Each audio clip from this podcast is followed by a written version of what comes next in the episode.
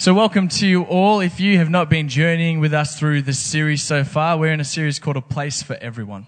And the heart behind this series really has been that uh, God has a place for you in a church community somewhere. And we believe that as a church, Les Moody Baptist Church, uh, we are doing all that we can to allow everyone to hear the good news that Jesus is real and that Jesus is who he says he is and he has done what he, has said, what he said he has done.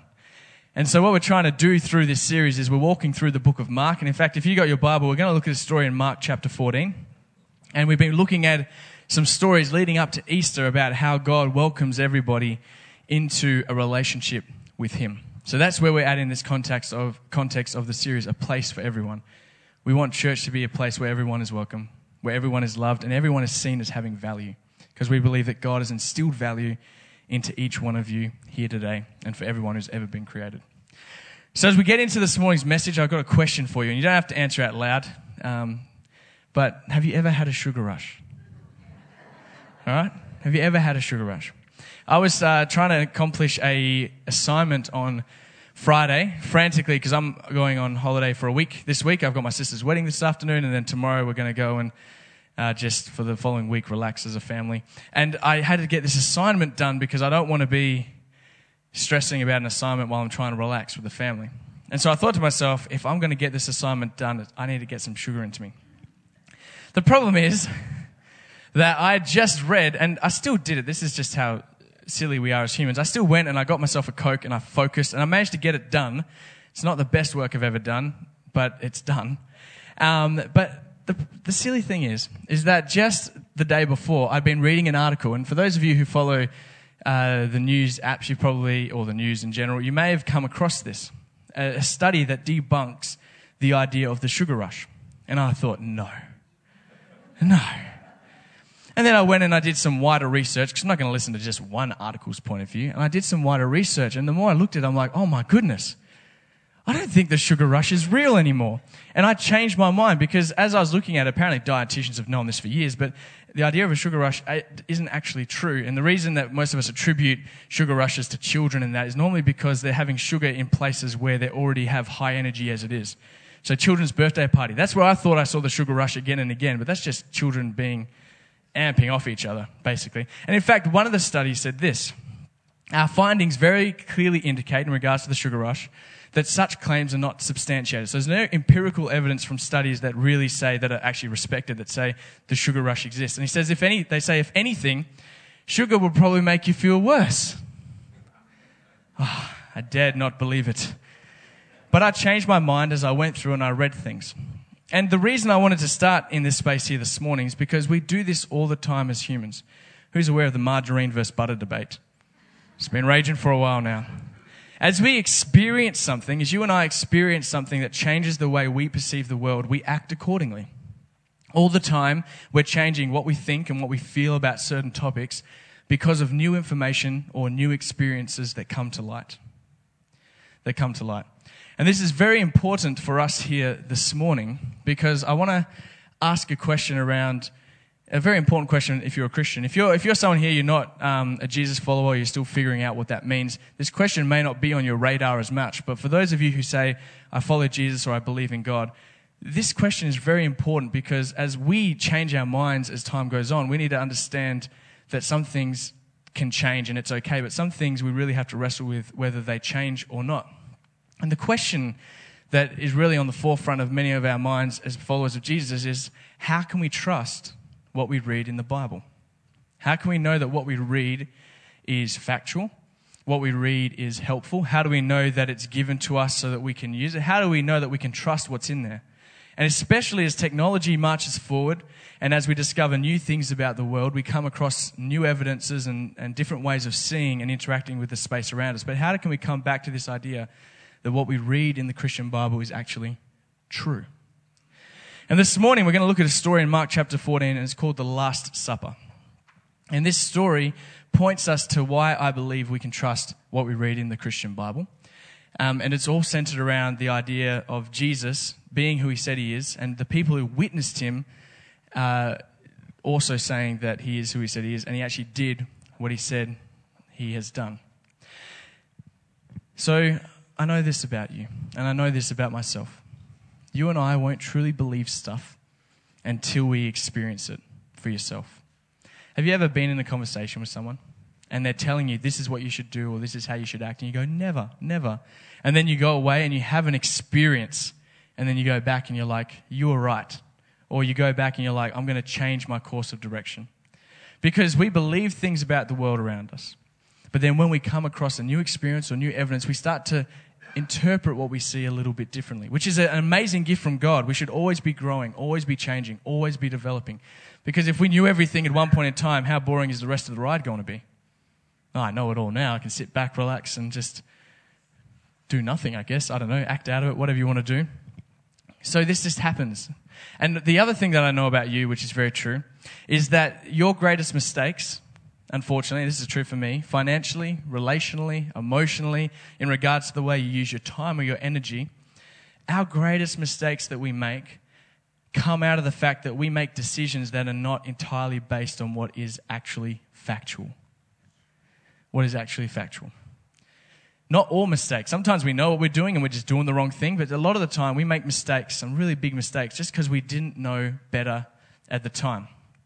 Because you thought you knew better than you actually do.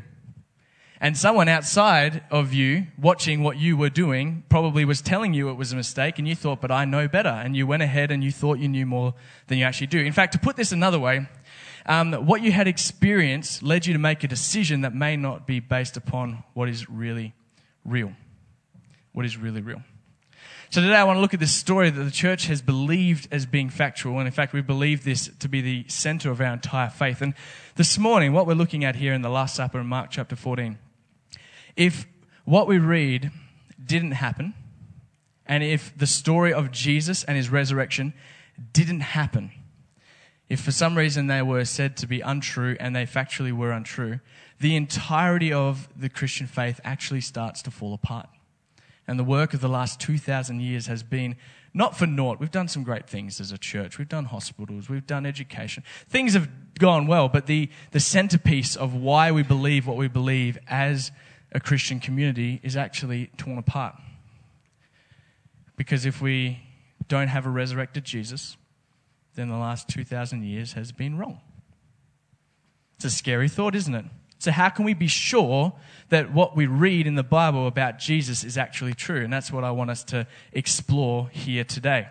So, hopefully, I've put a little bit of doubt in your mind, but not so much that as we look through this story, you can see why we can have faith and why we can actually have great assurance of who Jesus is and what he said he had done.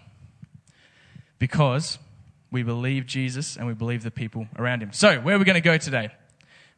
Where we're going to go today. We're going to do two things with this story in Mark chapter 14. The first thing I want to do is recognize that this story is setting the stage for the greatest event in human history.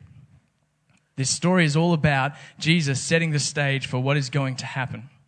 So that's the first thing I want to look at and why that is so amazing. The second thing I want to look at is this idea that um, Jesus created a rhythm as well to make sure that he did the greatest thing that he has ever done and that has ever happened, and at the same time, he made sure that we would remember it because as humans, we can be awfully forgetful. And in fact, you know the saying, if it doesn't get scheduled, it doesn't get done? Yep. If, uh, if all of you whipped out your phones and had a look at your calendar or you whipped out your paper diaries, I can tell what you're going to do this week because I can see what you've planned. And if I observe you for long enough, I can see the rhythms of your life and I can see where and um, how you're going to act in certain situations because we are just forgetful people. And when things happen out of rhythm, they throw us they, they just do, they throw us. So those are the two places we're going to go today. Setting the stage for the greatest act in human history and having this idea that Jesus actually created a rhythm so that we would remember what had happened.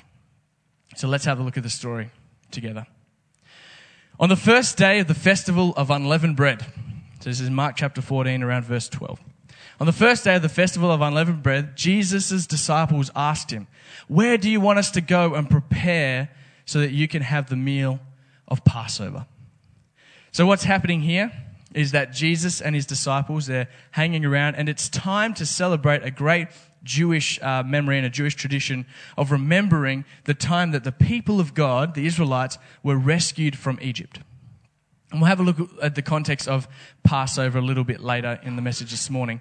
But basically, Jesus is there and they're just doing what good Jewish people do as a rabbi. Where is he going to have Passover? And the, the disciples need to prepare it for him because he's the leader of the operation, but at the same time, they need to make sure that this is going to happen. So Jesus says to them, Go into the city, and as you go in there, you will see a man carrying a water jar, and he'll meet you. Follow him and to the owner of the house that he goes into, say that our teacher must eat Passover with his disciples tonight. Can that happen?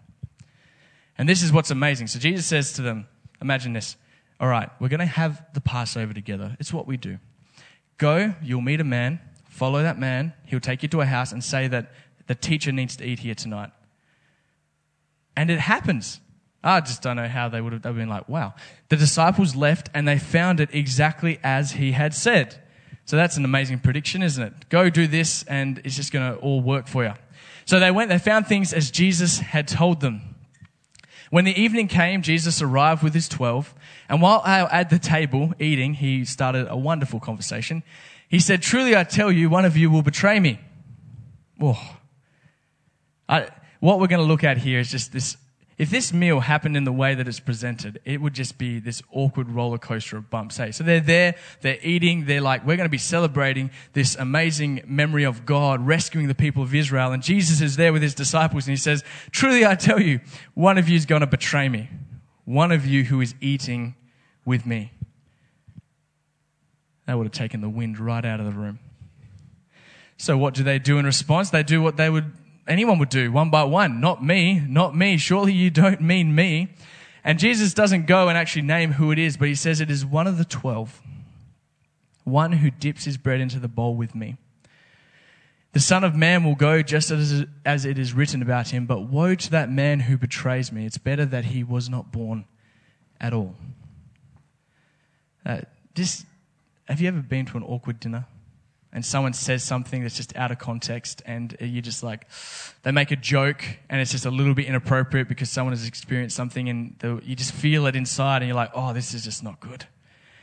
This is how i imagine this going. One of you will betray me. Not us not us not us not us. No not me not me not me not me. It is going to be one of you. One of you just lied to me. Oh this is the worst dinner party ever. All right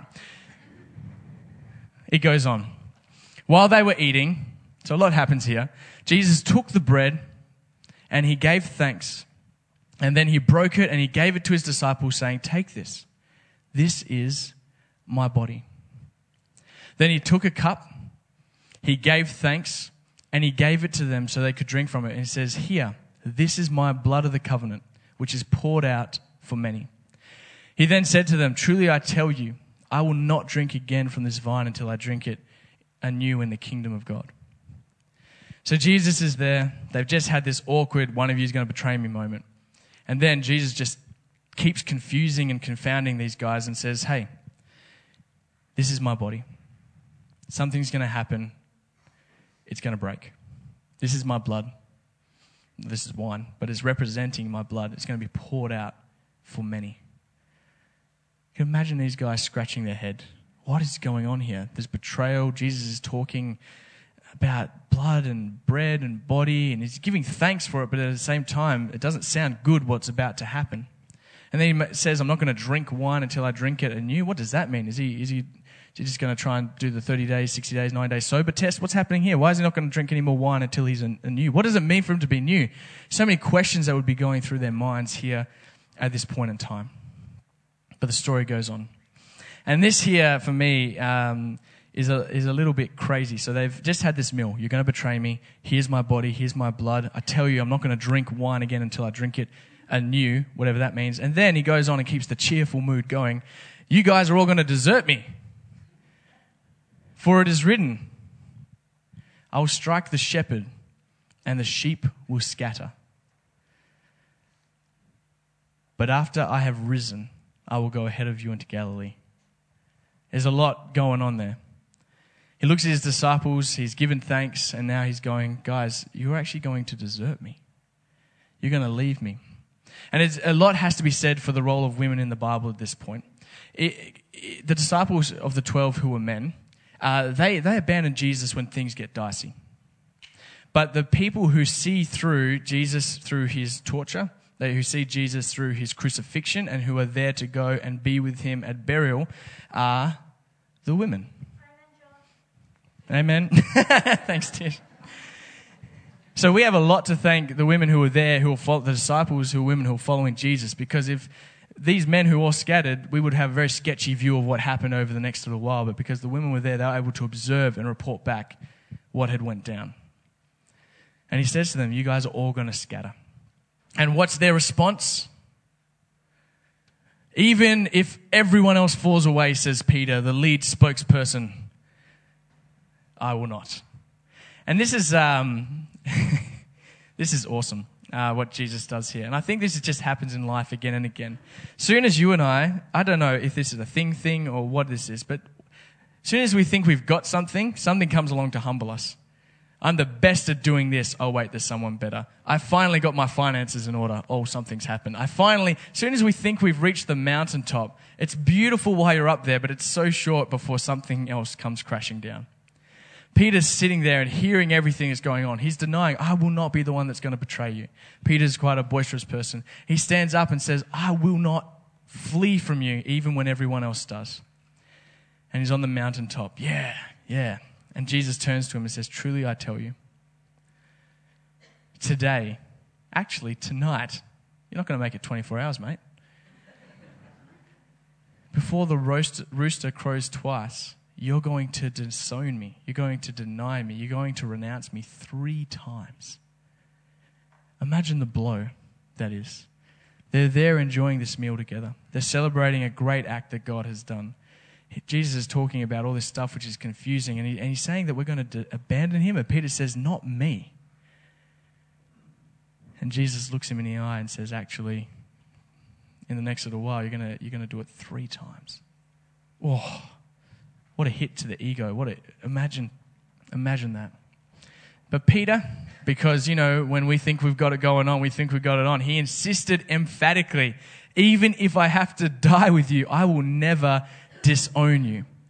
And all the others said the same. Because once he went first and took the brunt of that, then everyone else was like, yeah, me too, me too. Because, you know, it's always the person who goes first, right? You know, yeah. Once they go, everyone else is happy to join in. Up until that point, they're probably a bit sketchy on it. Anyway, so Peter goes first he emphatically says, even if I have to die. But we know from the story, he announces three, uh, we're not going to look at it today, but later on in the story, he renounces Jesus three times, says, I don't, I don't belong to him. And he doesn't, he's not willing to die. They flee, they run away. So, a lot to unpack in that little part. And there's only really one thing that I want to look at, and it's this idea of what Jesus said in regards to the future. Because if you look uh, on what I just presented up there, you would have seen some of the words were italicized. That's not italicized in your Bible, not in italics or whatever. Um, but I think it's important to note to note them. All right, um, in what's happening in the story, because what we get from Jesus' predictions it actually tells us a lot about um, about his power and what he can do. Before we get to that, just very quickly. So, what is happening in the story in the broader context? What's basically happening in the broader context, and this is too important to dwell on today, but we need to look at it at some point because um, I can't give time to this properly.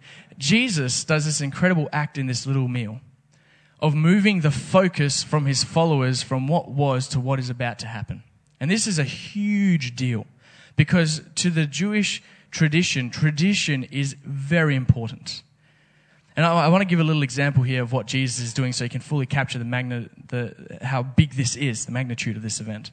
Jesus is taking their focus from this amazing act of God at the time of Passover to himself. And this is sort of what the equivalent is, all right?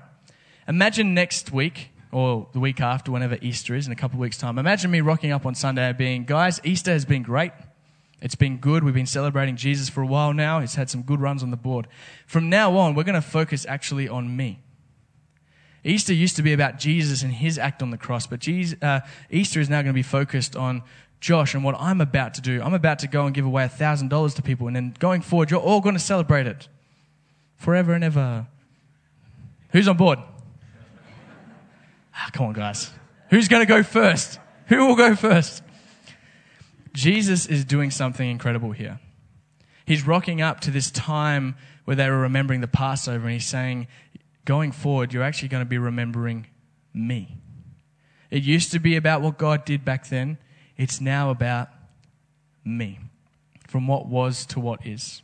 From what was to what is. And the three shifts he makes there very quickly, uh, he moves them from Passover to Last Supper. Passover was all about the idea that um, when the Jews were trapped in um, Egypt, they had to put blood of lamb on their doorway. So when the angel of death came over, uh, they saw the blood and went, Not this house. And they went to the next one and they would kill the firstborn. And the reason this is happening is because God is very angry at Pharaoh and he's trying to convince Pharaoh to let his people go. And Pharaoh's like, I'm powerful, I'm God. And God says, Well, actually, I'm God. And then he goes through and does a whole bunch of things until Pharaoh says, All right, you are God. And he lets the people go. And the meal is to celebrate the fact that um, the angel of death did not go to their house and then they got victory out of that. So Jesus transitions from that tradition to going forward, you're going to remember the last time that I ate with you in this form. And this is very important because the next time that these guys gather together properly uh, is when Jesus is in his new resurrected body. So this is the last time that they have the supper with Jesus in this form because of what he's about to do. The second transition they make, uh, it used to be about celebrating Israel and Israel's release. And now, this new meal that Jesus is instituting is going to be about those who follow him, his disciples, those who say they belong to Jesus. It opens the door uh, much wider than it was before. And finally, it, it focuses on what God did in the past to what God is doing through Jesus now. So, those are the three big transitions that happen. But the important parts, as I said, are the italics. And here's what the five were Truly, I tell you, one of you will betray me. Uh, the second one was, Truly I tell you, I will not drink again from the fruit of the vine until when I drink it anew. Uh, you will fall away, Jesus tells them. Uh, but after I've risen, I will go ahead of you into Galilee. That's a really cool one because that's got a double to it. So that says, Jesus says, I will rise. And everyone, they haven't got a framework for that. What do you mean you will rise? I will rise and I will go ahead of you into Galilee.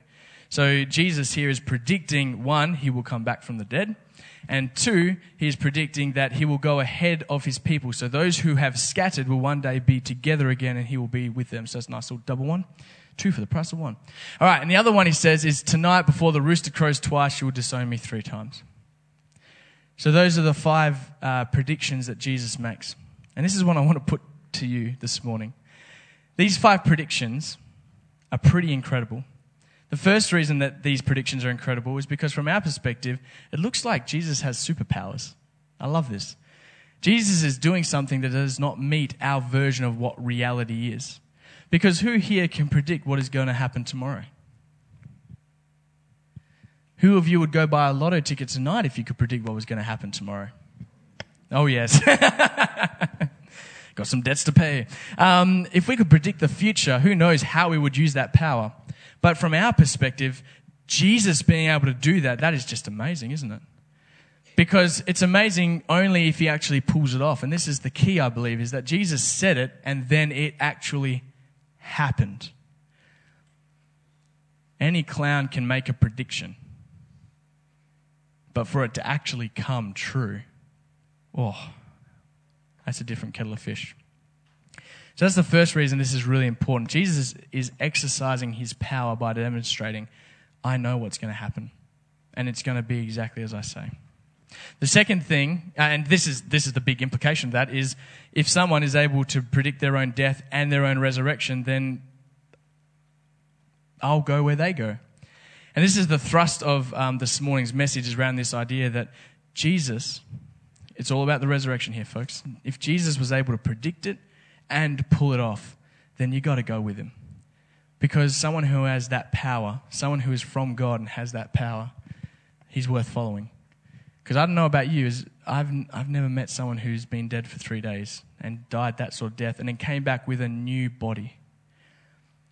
Because not just that he came back to life and he still had all of the gory scars, he came back with a new resurrected body. He predicted his own death and his own resurrection, and it happened.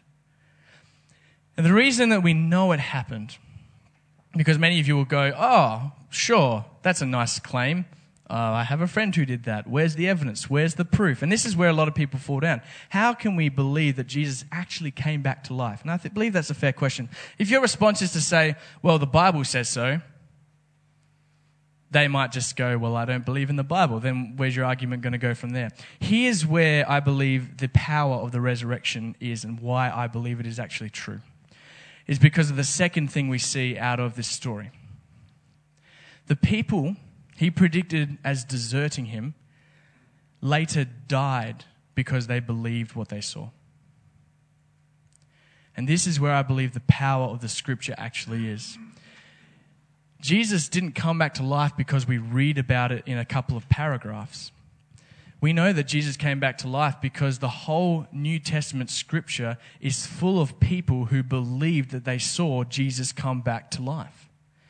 The Bible is not just simply something that's given to us to say, is it true or is it not true? This is a collection of people who witnessed an event and they were willing to die because they believed what they saw. After they saw Jesus' resurrected body, they couldn't go back to the old paradigm of viewing the world through the same old lens that they had. And this is where I believe the biggest power is. And for me, when I started my journey of following Jesus, it started as all my friends are doing it. And I had a really cool encounter with the Holy Spirit where I felt there must be a God, and I just became assured of that. And then I started to read my Bible and I started to go, well, look at all these words. Like these, they're incredible. They guide me, they keep me on a right track. But as I've developed in my faith, I've come to the understanding that everything I believe in is really hinged around the, the death and resurrection of Jesus Christ. And saying because the Bible says so isn't really good enough. But we don't have to say just because the Bible says so. We can say because people, Matthew, Mark, Luke, John, a whole bunch of others who saw him, after he had risen, and all these disciples we read about, these people who saw Jesus rise from the dead, they were willing to die for him. Whereas before, they got afraid just when Jesus was getting in trouble. The disciples who'd followed Jesus for three years, who had front row seats to everything that he was doing, when he started getting into trouble, they deserted him. They ran away. They weren't even the ones who were going to be getting harmed at that point. Jesus was. And they ran. They said, We don't have a way to deal with this.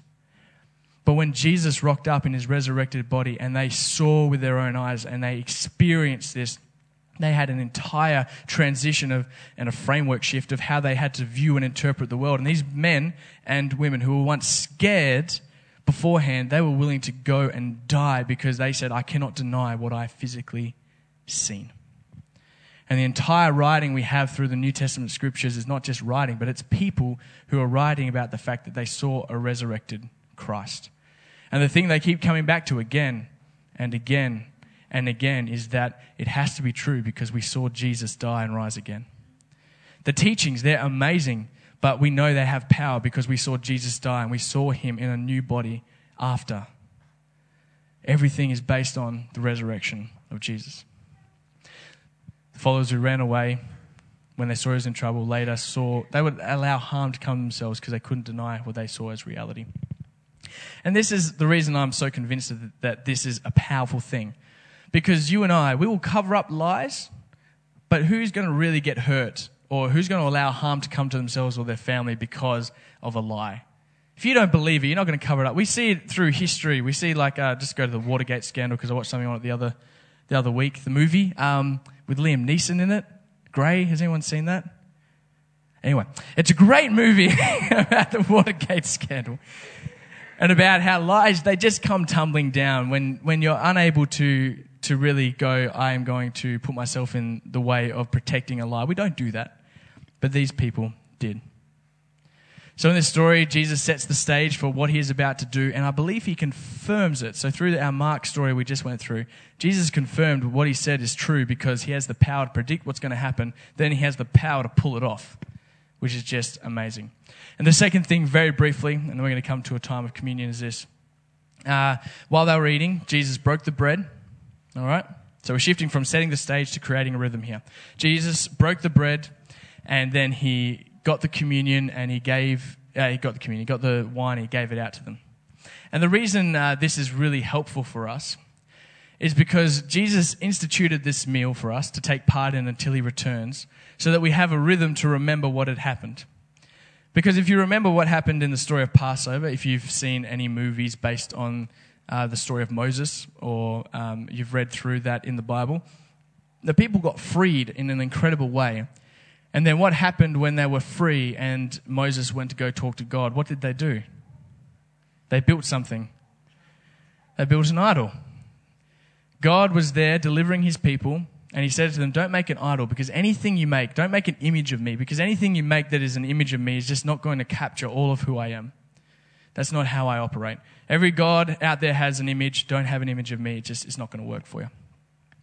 And uh, these people, they forget within such a short amount of time the power God had displayed in getting his people out of Egypt. So, Jesus, I can imagine this, humor me if you will, I can imagine this conversation between, between God and Jesus. Jesus is about to come down to earth, and Jesus is like, God, I think I should go and I should, I should set a reminder for them. God's like, What do you mean?